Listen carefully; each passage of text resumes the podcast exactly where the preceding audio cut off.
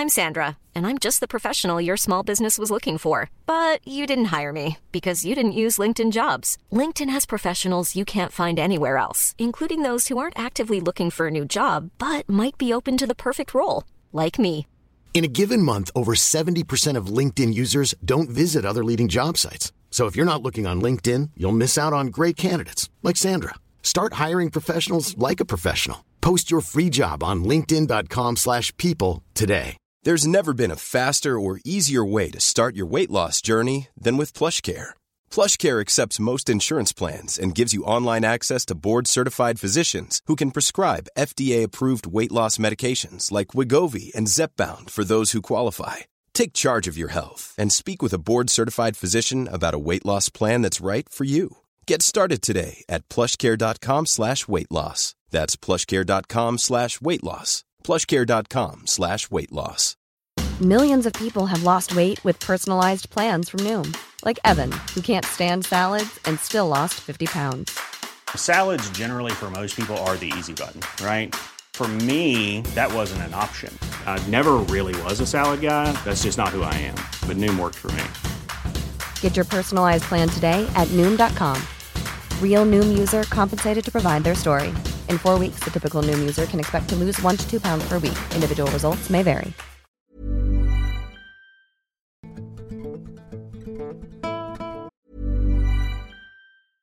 Ryan Reynolds here from Mint Mobile. With the price of just about everything going up during inflation, we thought we'd bring our prices down. So to help us, we brought in a reverse auctioneer, which is apparently a thing.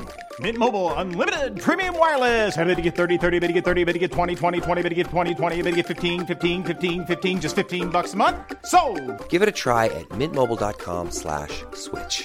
$45 up front for 3 months plus taxes and fees. Promo rate for new customers for limited time. Unlimited more than 40 gigabytes per month. Slows full terms at mintmobile.com.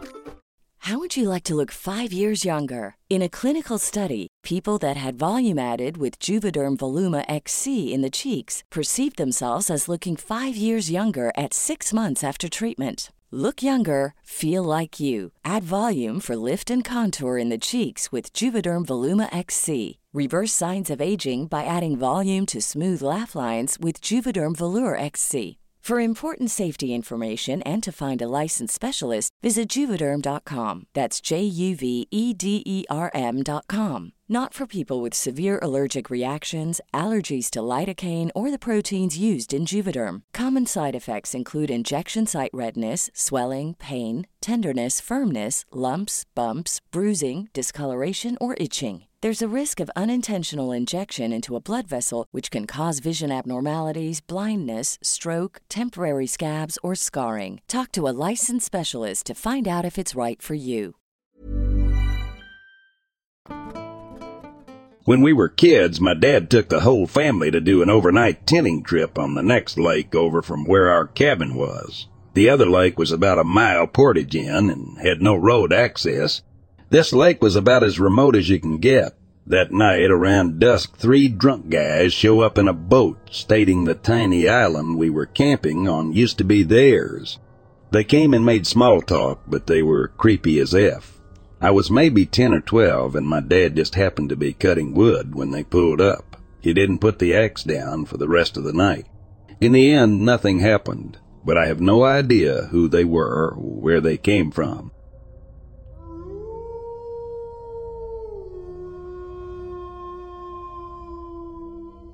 This is a strange story, but interesting nonetheless, so I thought I should share it to see if anybody could do anything with it. I have a videotape of my great-grandma from when I was a kid. She was sitting around with her sisters talking about old stories from when they were kids. One sister started talking about a story her father, my great-great-grandpa, made her promise to never talk about, but since she was over 90 years old, she didn't think it mattered anymore.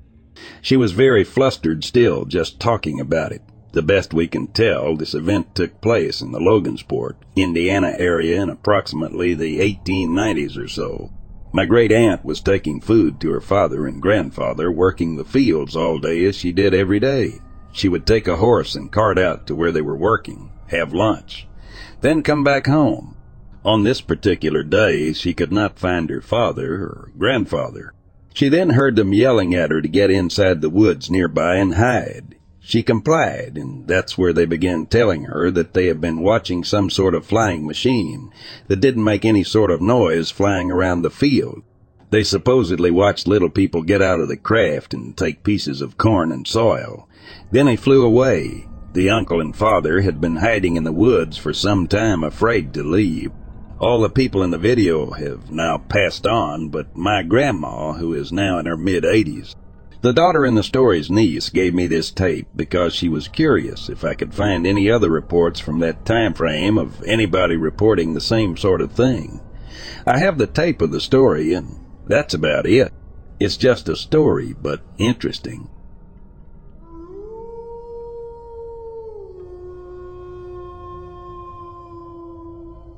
I've seen a lot of the usual stuff out in northwestern Canada, but the only thing that made me really think twice about going into the woods out there was not wanting to find a body. There are dozens, hundreds, of unsolved missing persons cases out there, many of them indigenous women, but some men and white people as well. There are signs up everywhere with information about the missing. I hope they're found and their families find some closure, but I dreaded being the one to come across the corpse. The other thing that made me think twice was the bullet holes everywhere. Blowing holes in highway signs is bad, but these F-heads would shoot up outhouses. Nothing like taking a dump and counting the bullet holes in front of your face. Canada has some stricter gun laws than the States, but people still make bad decisions, so nothing really spooky, just people.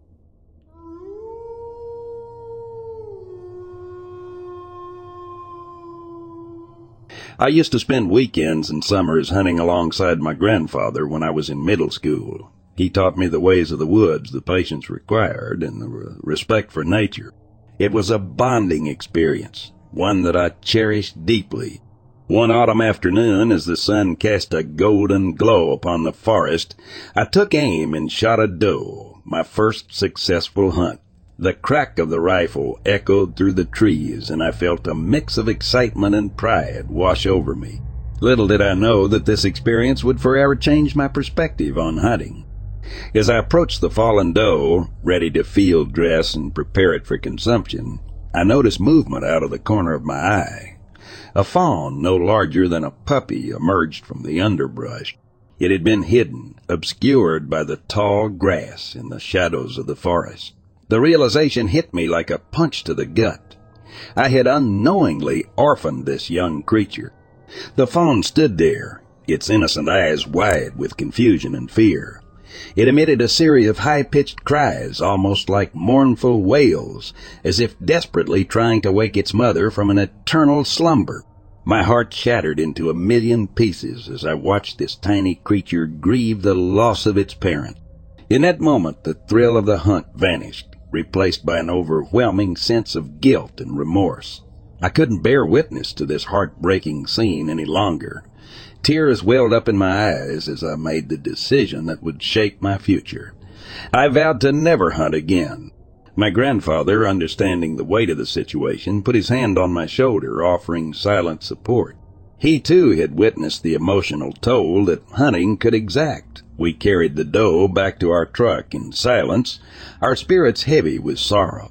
From that day forward, I turned away from hunting and embraced a different path, a path that involved appreciating and protecting wildlife rather than taking their lives. I dedicated myself to conservation efforts, learning about the delicate balance of ecosystems and the importance of coexisting with the natural world. That encounter with the fawn remains one of the saddest experiences of my life. It serves as a constant reminder of the profound impact we have on the lives of animals and the responsibility we bear as stewards of the earth. Though I will never hunt again, I strive to ensure that future generations appreciate and preserve the beauty and wonder of our natural world.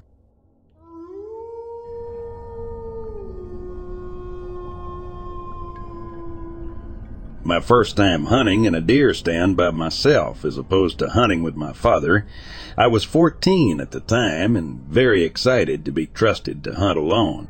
Well, being the stupid 14-year-old I was, I forgot to bring a flashlight and had to walk about 1/4 mile down a trail to the main trail where I would get picked up. So there I am walking down this dark trail in the middle of the woods alone. I am not scared of the dark, but naturally it is very quiet, and any normal human would be a touch jumpy. Well, what I didn't know at the time was that turkeys sleep in the top of trees.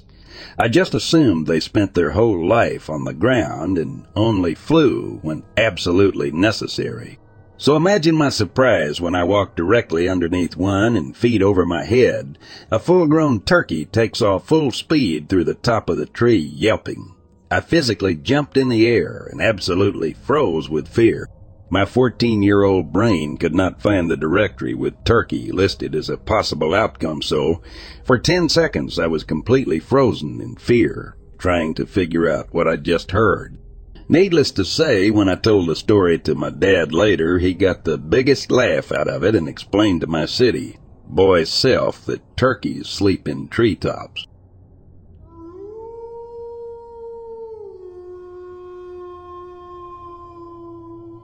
Texas Hunter here.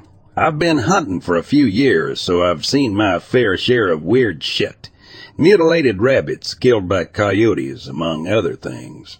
Bobcat screams are also pretty freaky. But one day, while walking on my property through the woods, I heard some branches quietly break about 30 yards ahead. Nothing too weird about that, as rabbits and coyotes bump into them all the time. It happened again, but this time a little closed and to my right side. I unholstered my .45 XDAS.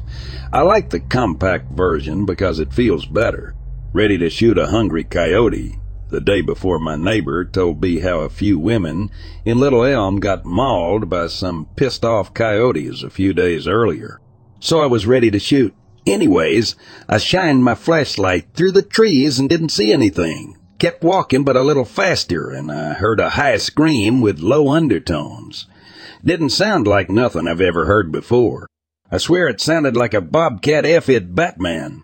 Took off sprinting back to my house a mile or so away. I'm near the woods tree line and look back to see a hunched shadow 40 yards behind staring at me, like a person trying to walk on all fours. It was dark, so it might have been my imagination. Noped the F out and got to my house. Never seen it since and didn't sleep for a few nights. At the time I wasn't hunting. I like to go for nighttime walks to clear my head, but I'd never go without my gun. Stay safe and be careful because I don't know what it was.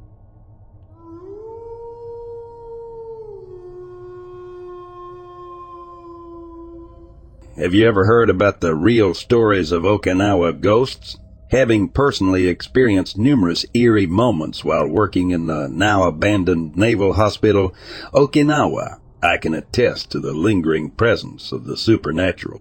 The hospital, now a mere empty shell, stands on Camp Lester, but its basement harbors a haunting secret, an enduring reminder of its gruesome past. Bloodstains still mar the walls, bearing witness to the horrors that once unfolded within. During my 4th year, just before my permanent change of station, PCS, I had a spine-chilling encounter. One of the janitors, a sweet elderly Japanese man who had been a part of the hospital for decades, took me down to the basement. He revealed to me that it had been the morgue, a place where he had witnessed unspeakable sights. He recounted how he had painstakingly collected body parts that had fallen out of the body bags. The gruesome memories of the hospital's early days had left an indelible mark on his soul. However, it was my own personal experience on the 5th deck ramp that truly sent shivers down my spine. I often ascended the stairs to assist with labor and delivery, and the hospital had ramps in place to facilitate movement during typhoons or elevator malfunction. It was on one such occasion that I found myself transporting a peacefully sleeping mother to the postpartum ward.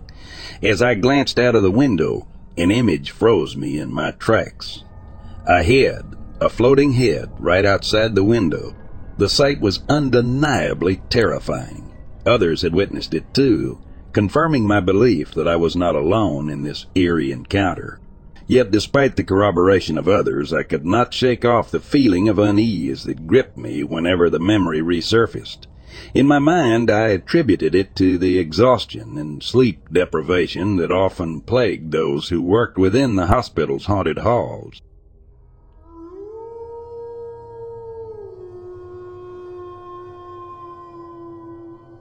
While backpacking through Yellowstone, my girlfriend and I found ourselves in grizzly territory for the first time. Black bears didn't bother us much, but grizzlies were a whole different story. After a tiring day of hiking, we set up camp for our second night. We cleaned up, had dinner, hung our scented items and food, and settled into bed. In the depths of my REM sleep, my girlfriend suddenly shook me awake, terrified by the sound of growling. Convinced that a bear had invaded our campsite, she had been gripped by fear. Instantly, I snapped awake, adrenaline coursing through my veins, ready for fight or flight. Without hesitation, I reached for the bear spray. For a tense minute, we sat in absolute silence, and then we heard the growling again. To our surprise, it wasn't a bear. It was something similar to Sasquatch. It was tall, hairy, bipedal, and human-like. Startled by our presence, he quickly fled the scene.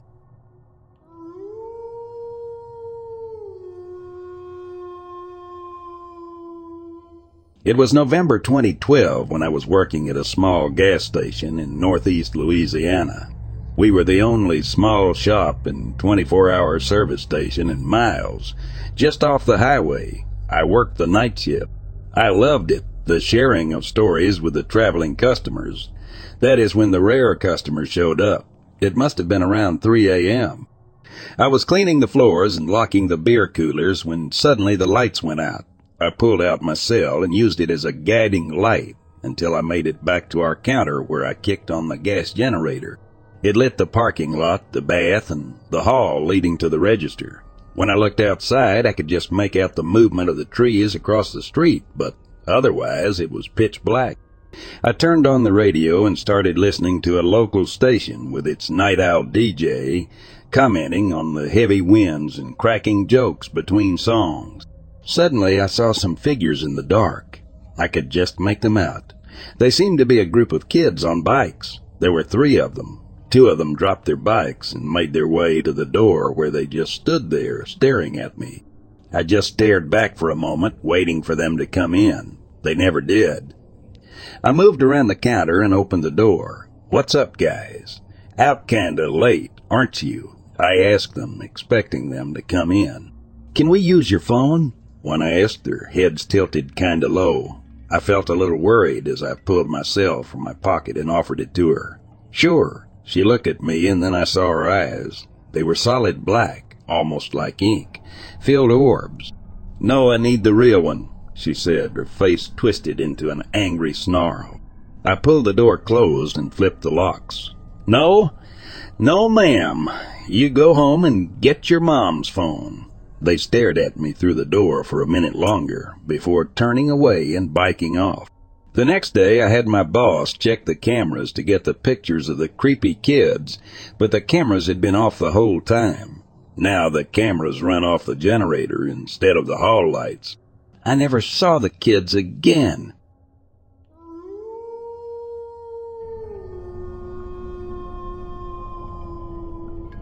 Three roommates and I went over to a friend's apartment not far from campus, but on a set of apartments in the middle of nowhere. We were just sitting in the living room, watching TV, and I got up to go put a glass in the sink.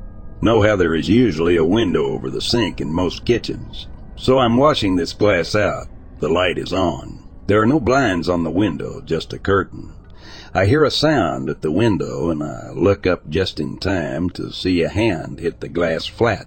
I was like 20 years old, but I know I must have squealed or did some kind of girly scream, and the other three dudes came running in. I told them someone hit the glass. My buddy grabs his hunting rifle and we run outside. By this time, 60 seconds have probably already passed. We get outside and all we see is a bucket laying sideways under the window, along with a screen.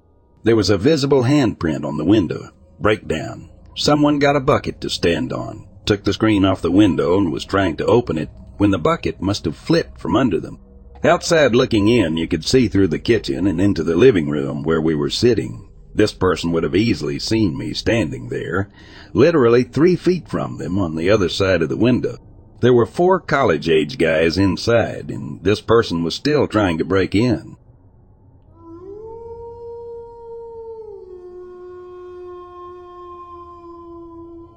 One day in 2003, I was walking down a bike path in the back of my house with my stepdaughter when I saw 2 boys leaning against their bikes up ahead. I didn't really think much about it, since it is a bike path, until one of the kids raised his head up and looked me straight in the eye. That's when fear struck me so hard I was stopped dead in my tracks. His eyes were black and hollow, like he didn't have a soul. It was like looking at pure evil. At least that's the way I described it when I recounted the incident later that evening to my husband and my other daughter. I immediately led my stepdaughter off the path, cut through someone's yard, and walked out to the street. I didn't know what I had encountered at the time, but now I'm quite sure it was the black-eyed children. I don't know what they are, but I know they are dangerous. It was so weird I thought that my stepdaughter would also be aware of what I perceived to be impending danger, but she was completely oblivious, even when I led her off the path and onto the street. I somehow knew I had to get out of there now. Surprisingly, they appeared normal in every other aspect, except for the eyes, of course, and a vague awareness that they didn't quite fit into the environment. I only saw the eyes of one of them because the other kid had his back on me. He looked to be around 13 or 14, flannel shirt and jeans, and a swarthy complexion. Now that I have been reading about these encounters, it piques my curiosity, but I wouldn't want to run into them again.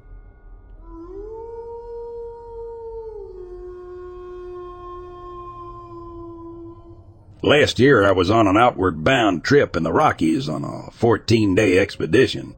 In case you guys aren't hip to the outward bound course, there is a solo about 3/4 the way through the trip, which is pretty much you're in your own area, out of eyeshot and hearing range of other group members for a set amount of time. This expedition had a 2-day one. So on day 11 or so we stopped to do ours. Mind you, this is a 9-day hike from the closest base camp, and we went about a mile off the rugged trail we were taking to set up. I woke up on the second day of the solo and looked out of my tarp and saw a guy about 20 feet away in a solid cherry red hoodie with the hood drawstrings fully pulled, so his face was entirely covered. I figured this was one of the instructors because they go around sometime on the second day to check on us, so I waved at him and smiled. He then took off uphill and I lost sight in the trees. Come the next day when we were all back and talking about it, I asked which of the instructors had the red hoodie. Turns out neither of them did. There was a man 10,000 feet up a mountain in the middle of the woods who walked by me sleeping in a tent. It had potential to go pretty awry.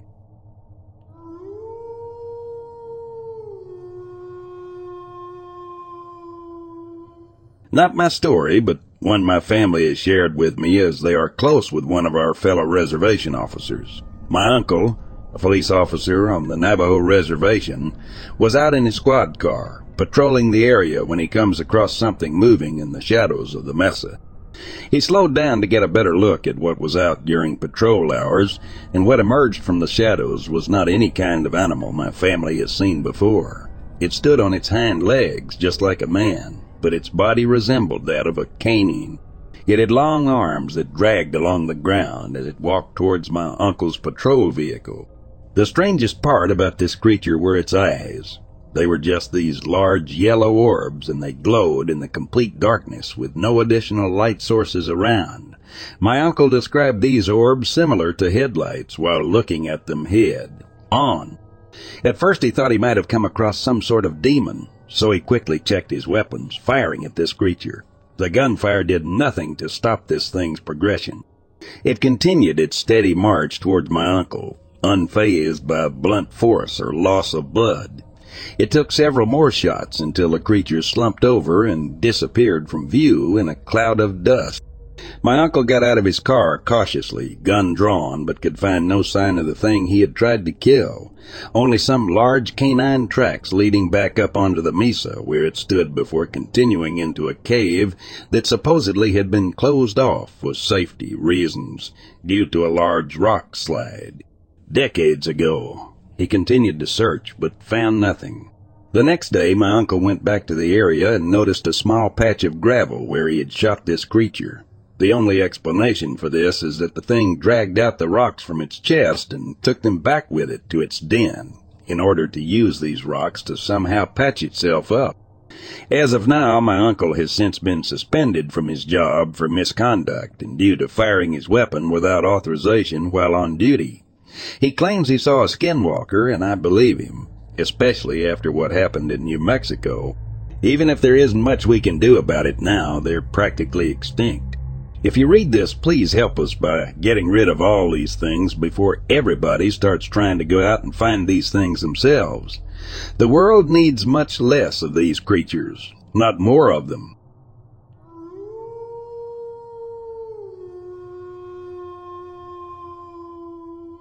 As soon as I turned 18, my parents demanded that I got a job. When 3 months passed, I was still unemployed.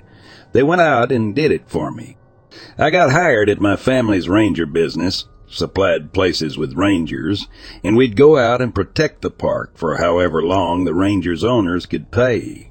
I started in early winter. I was cold all the time. The job I was working at did not start until about 9 at night, or at least my shift didn't. I had to work until 9 in the morning, 12 hours, 5 days a week. The pay was all right. It was my first day at a new park, a ski resort, and they had hired rangers to act as security. We weren't really as qualified, but my family didn't have the greatest moral compass, so to speak. I started my shift.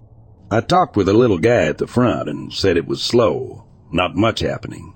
I was glad to hear this, sitting inside and doing nothing for 12 hours. That's what I'd normally be doing anyway. I went inside and met the guy I'd be working with. We'll call him Freddy. He was reading the paper and drinking coffee. First day, he'd ask.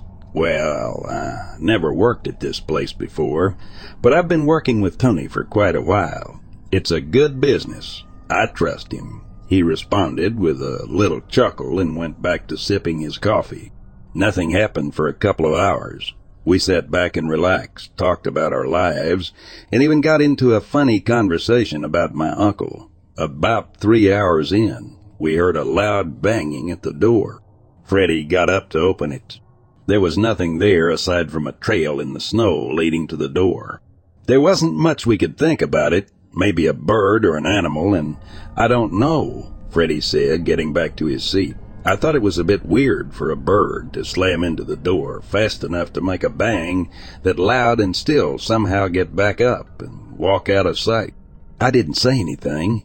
I just shrugged whatever. After even more sitting and talking, Freddy got up and said that he was going to go use the bathroom. He jokingly asked if I could hold down the fort, then went outside to use the restroom.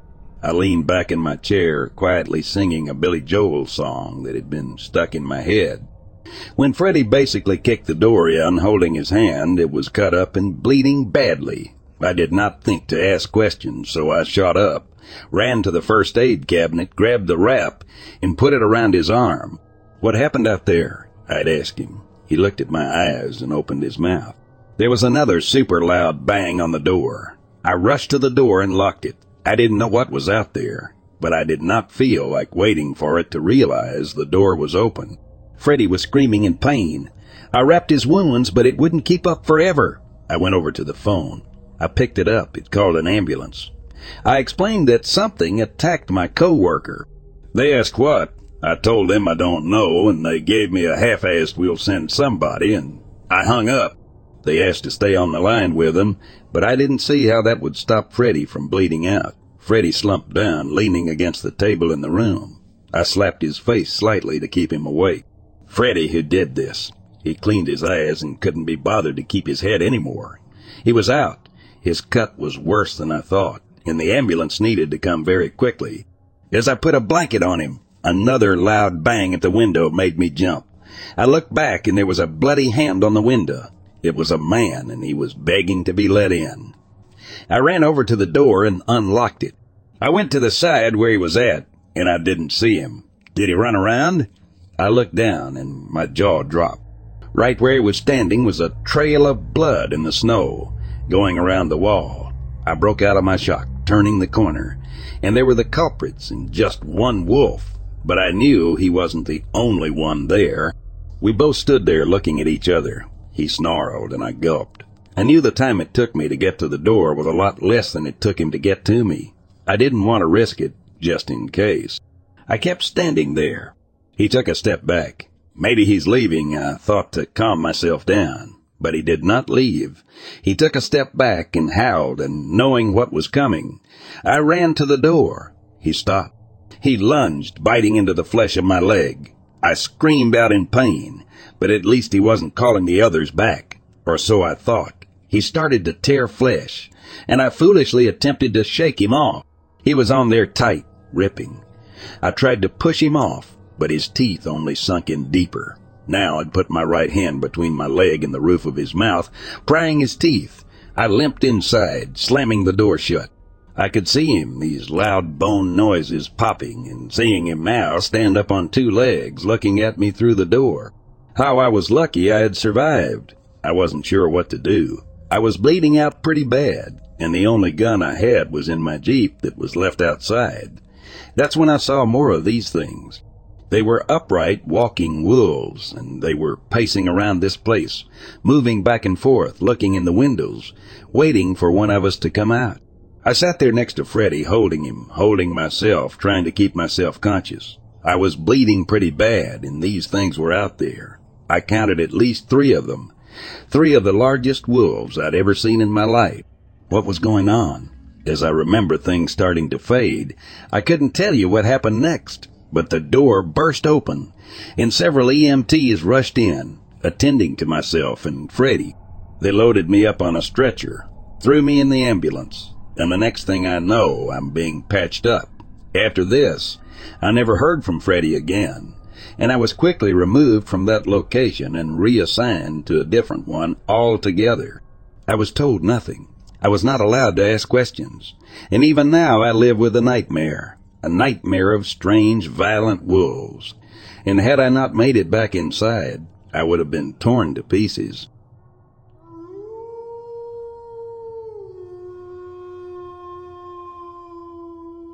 This wasn't necessarily a lot of... Planning for your next trip? Elevate your travel style with Quince. Quince has all the jet-setting essentials you'll want for your next getaway, like European linen, premium luggage options, buttery soft Italian leather bags, and so much more. And is all priced at 50 to 80% less than similar brands. Plus, Quince only works with factories that use safe and ethical manufacturing practices. Pack your bags with high-quality essentials you'll be wearing for vacations to come with Quince. Go to quince.com/pack for free shipping and 365-day returns. Time, but I was in solitude and it was at sea. When I was 23, I was a dock-in for a boat rental club. I bought myself a 27-feet Catalina sailboat and lived on it at the docks for about a year while I worked for the boat club. I would often get toasted on 101-proof peppermint snaps and go joy, sailing late at night on the Chesapeake Bay for kicks. My mainsail tears and my atomic 4-engine breaks down. I drift out of the channel, drop anchor, plug in my back, up batteries for power for my anchor light, in bed down in my forward berth to wait until morning for one of my co-workers to tow me back in. I'm about a mile offshore, well out of the channel and about 60 feet of open water, when I hear a rhythmic thudding on my hull beneath me. It was like someone was doing a semi-fast snare, roll with closed fists against my hull. There was nothing in my head that I could figure could make that noise happen, besides someone diving under by boat and literally beating on it. I went topside with my flashlight to investigate and couldn't see anything out of the ordinary, and the sound continued on and off for about 15 minutes, then stopped. It was a calm night with nearly no wind or waves at this point, and I visually couldn't see what could have been making the noise. It came from midship, so it couldn't be the motor being weird or something, and I checked my bilges for any anomalies and couldn't find any.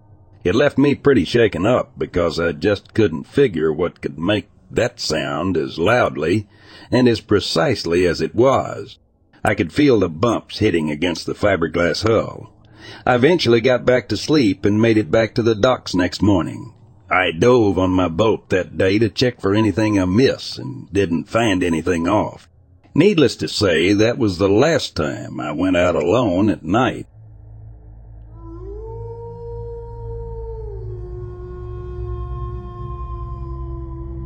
I had always been drawn to the wilderness, the quiet solitude of the forest, the thrill of the hunt. It was a primal calling that had been ingrained in me since childhood, and no matter how much the world around me changed, the wilderness remained my sanctuary.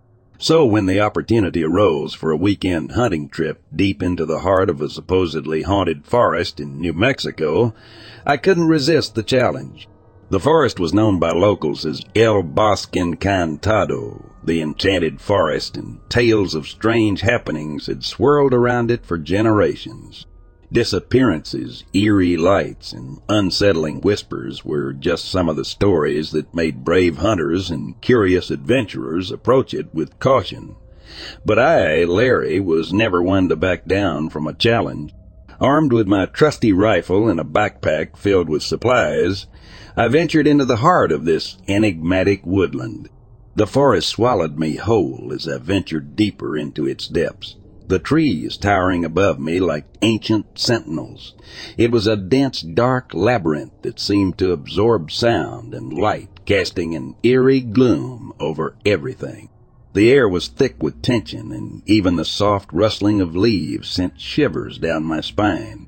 As I stalked my prey, a majestic buck that would be the envy of every hunter, I began to notice strange occurrences. My compass spun wildly, refusing to point in any one direction, rendering it useless in this maze of trees.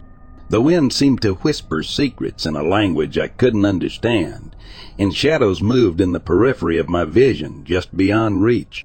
I chalked it up to fatigue and the natural unease that often accompanies solitary hunting trips. But as the hours passed, the phenomena escalated. Strange symbols etched into the bark of trees, glowing with an otherworldly light, appeared before me, guiding me deeper into the heart of the forest. It was as if some invisible force was luring me further into its clutches. Night descended upon the forest, and the darkness was absolute. The usual sounds of nocturnal creatures were absent, replaced by a profound stillness that sent a shiver down my spine. My campfire provided little comfort as I sat with my back to a massive tree, my rifle clutched tightly in my trembling hand. That's when I saw it, a figure, or perhaps a shadow, moving among the trees. It was neither human nor animal, its shape shifting and ethereal. I felt a cold sweat break out on my brow as a deep sense of dread washed over me. It was as if the very forest itself had taken form to challenge my presence. I raised my rifle, aiming at the elusive figure, but it seemed to dissipate like smoke, reappearing at will. Panic seized me, and I fired wildly into the night. The forest answered with eerie laughter, echoing through the trees like a mocking chorus. Terrified and disoriented, I fled through the dark woods, guided only by instinct.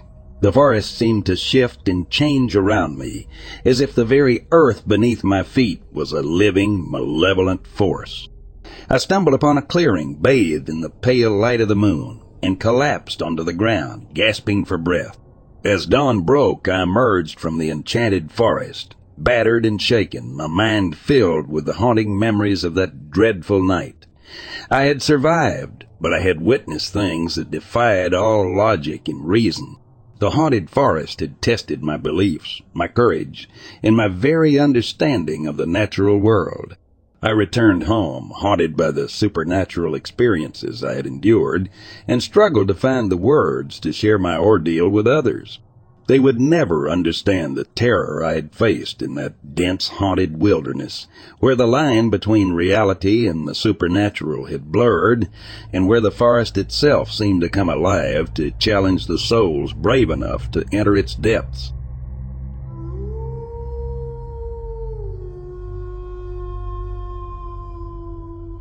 A friend of mine, known as Damo, was an avid fisherman, and he and his dad used to go out sea fishing whenever they could. A few years ago, he told me this story, and it creeped the hell of me, so this seems like an appropriate place to tell it. Damo and his dad were on the second night of a trip deep-sea fishing, and they decided to get some sleep in the early evening so they could go for whatever fish they were after at around 1 a.m., the best time to get this fish, apparently. Anyway, they only had a smallish boat, but the weather was extremely pleasant, and the sea was calm to the point of stillness, so they figured it would be a great night's fishing for them. Around 12:30 a.m., they started to set their gear up, and as they were on the starboard side getting bait ready, they heard a loud splash on the port side. As there was almost no swell, they figured it was either a large fish or some gear had somehow fallen in, so they went over to have a look. Floating face up in the water only a few feet from the side of the boat was a young woman. They reckoned she couldn't have been more than about 30 at the most. She showed absolutely no signs of decomposition, bloating, and there was nothing tangled in her hair, all of which would normally suggest she had been in the water for some time. She was wearing a simple white skirt and a blue-colored strappy top, both of which were clean and apparently looked barely wet. Again, all indicating she had only just gone in the water. She showed no signs of damage, like having been beaten or attacked, and her eyes and mouth were shut. Damo said she looked totally peaceful and like she was simply asleep and just floating on her back in the water. They were both totally freaked out by the whole thing, but reacting more to the need to make sure she was okay, instead of just standing there trying to work out where she came from. They tried to wake her up, shouting to her, etc., and they threw a line to her, hoping they may catch her enough to pull her back in. She showed no signs of movement, and the splashing around they were making with the rope served only to let her body drift further away from the boat. When she was a few meters away, Damo ran off to grab a fishing rod, hoping they could pull her in that way, and his dad ran to the cabin to try and call a Coast Guard for help. When Damo got back to the side, she had vanished. He frantically searched around and splashed into the water with the rod, thinking she had bobbed underwater or even drifted under the boat somehow. But the body had vanished. Eventually his dad, figuring they couldn't just leave a potential dead or unconscious body floating in the water, jumped in and swam over to where she had last been, hoping he may find her under the surface, but they couldn't find anything. They did eventually drive the boat around in a good half-kilometer circle, but they never saw the body again. The Coast Guard did come out, and obviously Damo and his dad were kind of interrogated to make sure they hadn't dumped the body, but nothing came of it all. The freakiest thing about it all was that the boat was thoroughly checked before they had set out fishing the day before, so they could say with certainty that there had been no woman on board when they set off. Either a dead body or a stowaway, homeless woman. The apparently fresh state of the body kind of removed the possibility that she had been in the water a while, and that they just found the body and they were far enough out from land, and nowhere near any other boats, that her appearance there was just totally unexplainable, as was the way the body just disappeared. Damo and his dad hadn't been gone more than 20 seconds from the side of the boat, but in that time the body just vanished. They were both really shaken by the whole thing, and were most terrified by the fact that her appearance was preceded by the heavy splash in the water, to them suggesting the body had only just entered the water from their own boat. They tell the story now as a kind of you won't believe what happened to us once type thing, but it shook them badly, and neither has been back to the same fishing spot since. Sorry, it's a long one, but it's so creepy it felt like it deserved to be explained fully.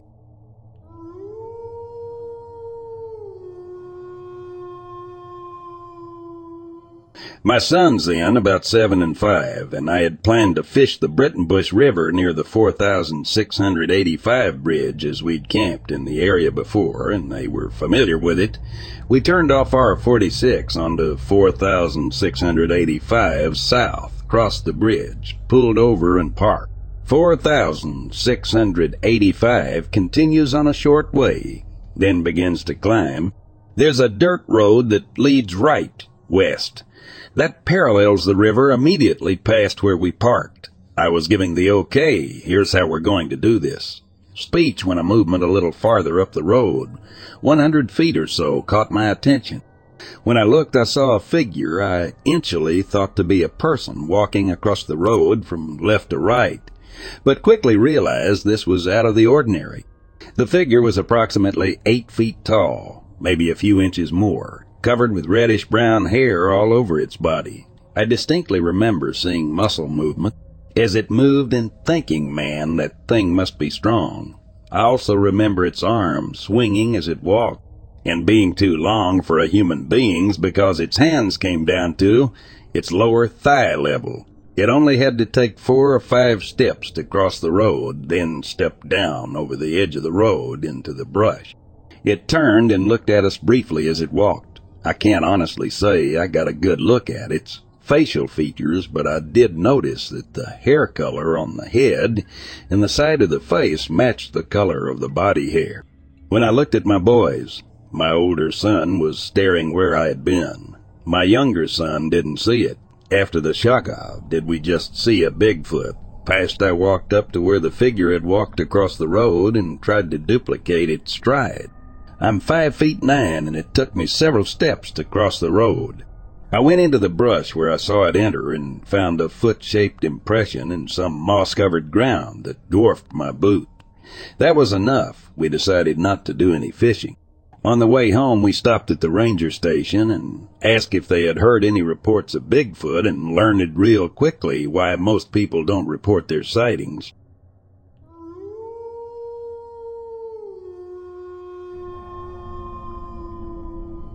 I was 17 and laying in my driveway smoking a cigarette. I was mad about something, and I said to myself, I'm so pissed off right now. If an alien ship flew above me, I would tell them to off. Typical teenager shit. At the exact moment, I thought that I heard the sound of a foot scraping across the ground. I looked down, since I was laying down, and saw a man with white hair and a backpack walking down my street about 20 feet from me. I lived on a cul-de-sac, and this man was not one of my neighbors. He was walking from the opening of my street toward the dead end. I watched him walk by, and he got behind my car, and I watched his feet go past my tire. I kept watching to see him walk out the other side, and I waited, and I waited. I never saw his feet walk past my tire, so at that moment I thought he was standing at the back of my car, so I get up to confront him, except he's gone. Poof! No man on the road. No doors opened or closed on my street, and my neighborhood was cut out of a large hill, so there was no outlet except for the end of the road. But that's where he was walking from. It scared the ever-living shit out of me. I put my cigarette out and went back inside and locked the door. I have only told a few people about this. Edit. This was at about 11 p.m. Very quiet on my block and no one outside. Though I was in a neighborhood, it felt secluded and alone.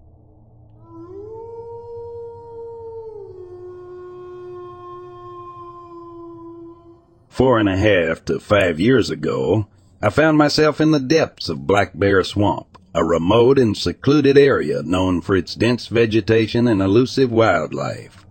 It was a place where nature reigned supreme, and the boundaries between reality and the extraordinary often blurred.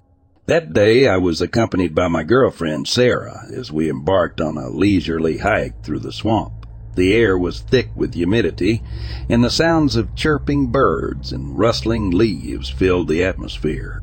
We reveled in the tranquility of the untouched wilderness, blissfully unaware of the astonishing events that were about to unfold. As we made our way through the thick undergrowth, a sudden thud resonated through the air, followed by a loud crack against the trunk of a towering pine tree. Startled, Sarah turned towards me. her eyes wide with alarm. "Did you throw that rock at me?" she accused, her voice trembling with a mix of confusion and anger. Taken aback by her accusation, I quickly denied any involvement. My mind raced, trying to comprehend what had just happened. It was impossible for me to have thrown a rock with such force and accuracy. Something else was at play. Our attention was abruptly diverted as movement caught our peripheral vision. Peering through the dense brush, we glimpsed a figure, large and hulking, swiftly making its way through the undergrowth. At first we mistook it for a deer, but as it emerged into a clearing, the truth became undeniable. Before us stood a creature that defied explanation, a Bigfoot. Its massive frame towered over the surrounding foliage, and its dark, shaggy fur blended seamlessly with the shadows. The creature moved with a grace and agility that belied its immense size. It cast a glance in our direction, its piercing eyes seeming to hold a hint of intelligence and curiosity. He just stared at us for a minute and disappeared into wilderness.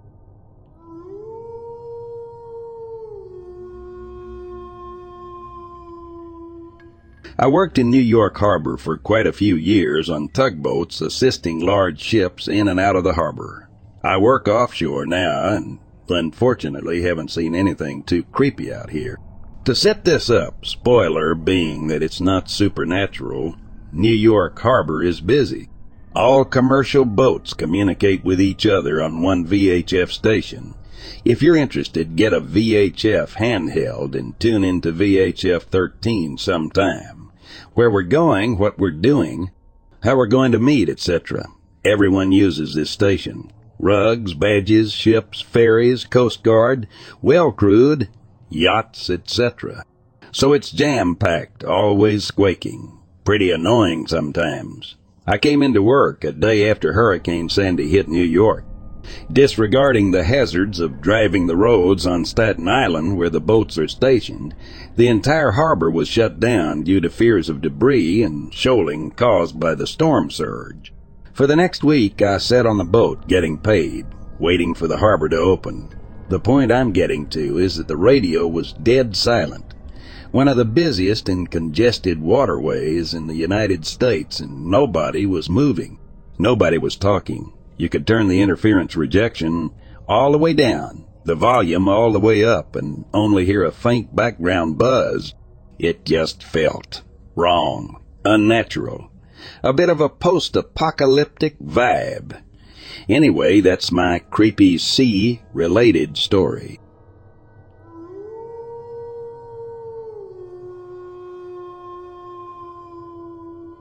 During about 5 hours of babysitting, I drank a six-pack of 5% ABV seltzers. I am not a day one drinker. It was just a regular night, and I did not make any mistakes due to said seltzers, nor was I drunk. Now, if you are under the understanding that the common person doesn't typically hallucinate or mess up too bad with around one strawberry lemonade seltzer every 45 minutes, then I can carry on and you can read. But if you can do nothing but automatically prejudge my story over said disclaimer, don't bother. And yes, this will be relevant to the end of the story, moving along. So in a very woodsy state in the United States I used to live in, I knew a hippie couple that would pay me and my now ex to babysit sometimes. It was about 20 minutes into the woods. There were houses on the way, but all pretty far apart. These friends lived up a hill that was about a 1-minute drive and had two neighbors, but not anywhere close enough to hear them. On this night, I went up there by myself. They paid good money to babysit, had awesome, well-behaved kids, and their property was gorgeous. So it was always a treat go up there. I didn't know how to lock their front door, but I always felt safe 'cause I was like who had come all the way up here. Guess I might have been wrong. So the evening went normally until the end. The kids played outside a bit, and I watched them. They went on to watch TV, and I put a tuna casserole in the oven their mom had prepped. I went to do some dishes while they chilled because I said I would clean the house the day before, also a paying gig, and I didn't come through for that, so I wanted to surprise the parents. Pretty soon after, the kids needed to get ready for bed. One could brush your teeth, and the other still needed his brushed, so I did that, and I think they just put on pajamas, and I went to grab a quick drink from the kitchen. Here's where it gets weird. Again, no neighbors close. Between the bathroom and the kitchen, there was a back door. I heard a woman talking very close to the window as if she was talking to someone else. The TV was off, and I don't put on headphones or a speaker around other people, so it was none of those things. I assumed I didn't hear their parents pull up and they were talking outside, so I opened the back door and called out their names, but it was pitch black and silent. I immediately felt alarmed. I put the kids to bed and said I will be right back, and if they are still awake, I will read them a story. I went outside and sounded a drill I happened to see by the door and said if anyone has a bone to pick, I'm right here and come get it. Mind you, even a good cop was at least 20 minutes out, and I had two other lives to protect. Call me bonkers, but again, I heard people in the woods, and I have no history of mental illness or drug abuse. So yeah, I heard what I heard. With how shaken up I was, I knew something had to be wrong. Parents returned shortly after. Mom seemed calm. Dad said he thinks I drank too much, and he believes I thought I heard something. He said his kids did not hear me outside when I came out warning whoever was out there. I closed the door so they wouldn't hear me, and the kids said the night went well. Despite this, he thinks I scared them and drank too much and never had me babysit again. I think I did the right thing.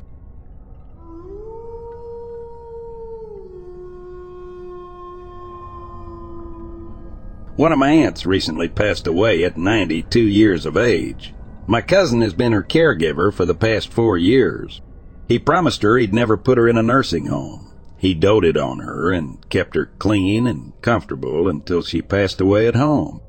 The evening she died, he was monitoring her vitals and listening to her heart with a stethoscope and heard her take her final breath. As he stood up from her bedside, he caught a glimpse of movement at the nearby bathroom door. He saw his mom in a flowing white dress, looking much younger and almost transparent. She looked at him and said, "Thank you," and faded away. We will be attending her celebration of life this weekend.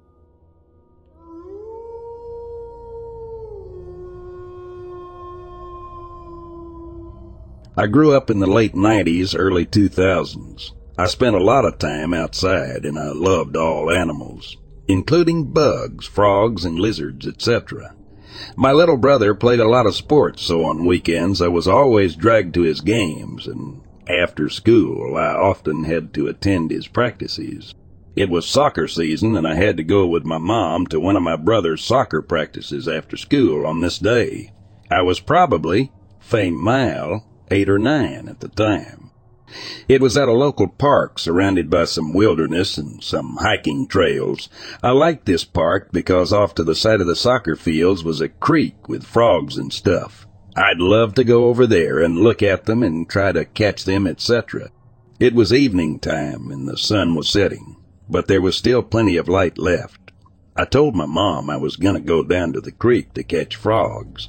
It was down the hill slightly from the fields and obscured by some bushes and shrubs, but there was a clear dirt trail that ran alongside the creek. So I scurried on down there and was carefully studying the creek looking for frogs, when suddenly a man's voice startles me, "What you looking for?" I look up and see a middle-aged man dressed in typical office business wear, button-up shirt, slacks, dress shoes. He was standing on the trail, blocking my route back up to the soccer fields, looking at me and smiling. I was a shy and cautious child, so I just looked at the man and didn't reply at first. My spidey senses were already tingling, and I remember feeling nervous and uneasy. I sometimes saw hikers on the trail by the creek, but his outfit and appearance told me this wasn't a hiker. He then asked me, "Are you looking for butterflies? I saw some down there," as he points further down the trail, away from the soccer fields. I just said no and started looking around at what my options were. I felt the need to get out of there fast, but as I mentioned, he was standing on the trail, which was my route back to the fields. There were thick bushes on the hillside between the trail and where the fields were. I started making my way up the rocks to the side of the creek towards the trail, further down from where he stood, and to my alarm, he started moving down the trail toward me. Need some help, he said. I was now starting to panic, although nothing had happened, and he seemed friendly. It just felt wrong to me. I just got stranger danger vibes. I remember feeling a burst of adrenaline and fear. I shouted no and booked it up the rocks, across the trail, and crashed my way through the bushes towards the soccer fields. I remember the branches scratching me, but I didn't care. I literally scrambled my way through them till I came up to the fields and then sprinted over to where my mom, just being paranoid though. I'll never know if this guy posed a real threat or not. He could have been just getting some fresh air on his way home from work. Who knows? I just know it felt creepy at the time.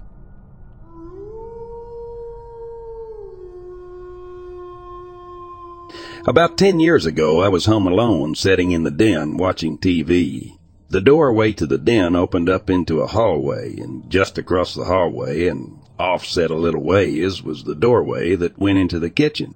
Sitting in my recliner, I could see into the hallway, and if I leaned back enough, I could see part way into the kitchen. So anyway, I'm sitting there watching TV, and I hear something. I look into the hallway and don't laugh. There's a pecan rolling down the hallway. My first reaction is there's someone in the kitchen messing with me. I lean back and look into the kitchen. There's no one there. On the far side of the kitchen is another door that goes into another hallway that if you take a right, it goes out back. A left will take you out front into the carport. I get up and go look. Both doors are shut and locked and no one around. I picked up the pecan, put it back in the bucket which was sitting in the hallway by the back door, and go back to my recliner. Few minutes later, another pecan goes rolling down the hallway. I bolted out of my chair like my butt was on fire, trying to catch whoever was doing it. Same story, no one around but me, and both doors were still shut and locked. Now I guess is the time to say I'm not a believer in ghosts, but I'm having second thoughts. I put the pecan back in the bucket, check the doors one more time, and go back to my chair. Just a few more minutes in my chair, and another pecan goes rolling down the hallway. I get up, go pick up the pecan and outload. I said, okay, I'm tired of picking up your shit. Stop it now. I put the pecan back in the bucket, went back to my chair, and nothing ever happened again. To this day, I still don't know what was doing it. My youngest daughter swears the house was haunted. She claims to have woken up in the middle of the night with someone, a man standing at the foot of her bed watching her. He was dressed in a Civil War uniform. I never asked her if he was from the North or South. She said he never made any attempt to harm her. She just put her head under the covers, and after a few minutes he'd be gone, but it happened enough that it spooked her pretty good. Her bedroom was upstairs. She wouldn't go to her bedroom at night if she was the only one at home. Instead, she'd stay in the living room with every light in the house on and the front door open for a fast getaway.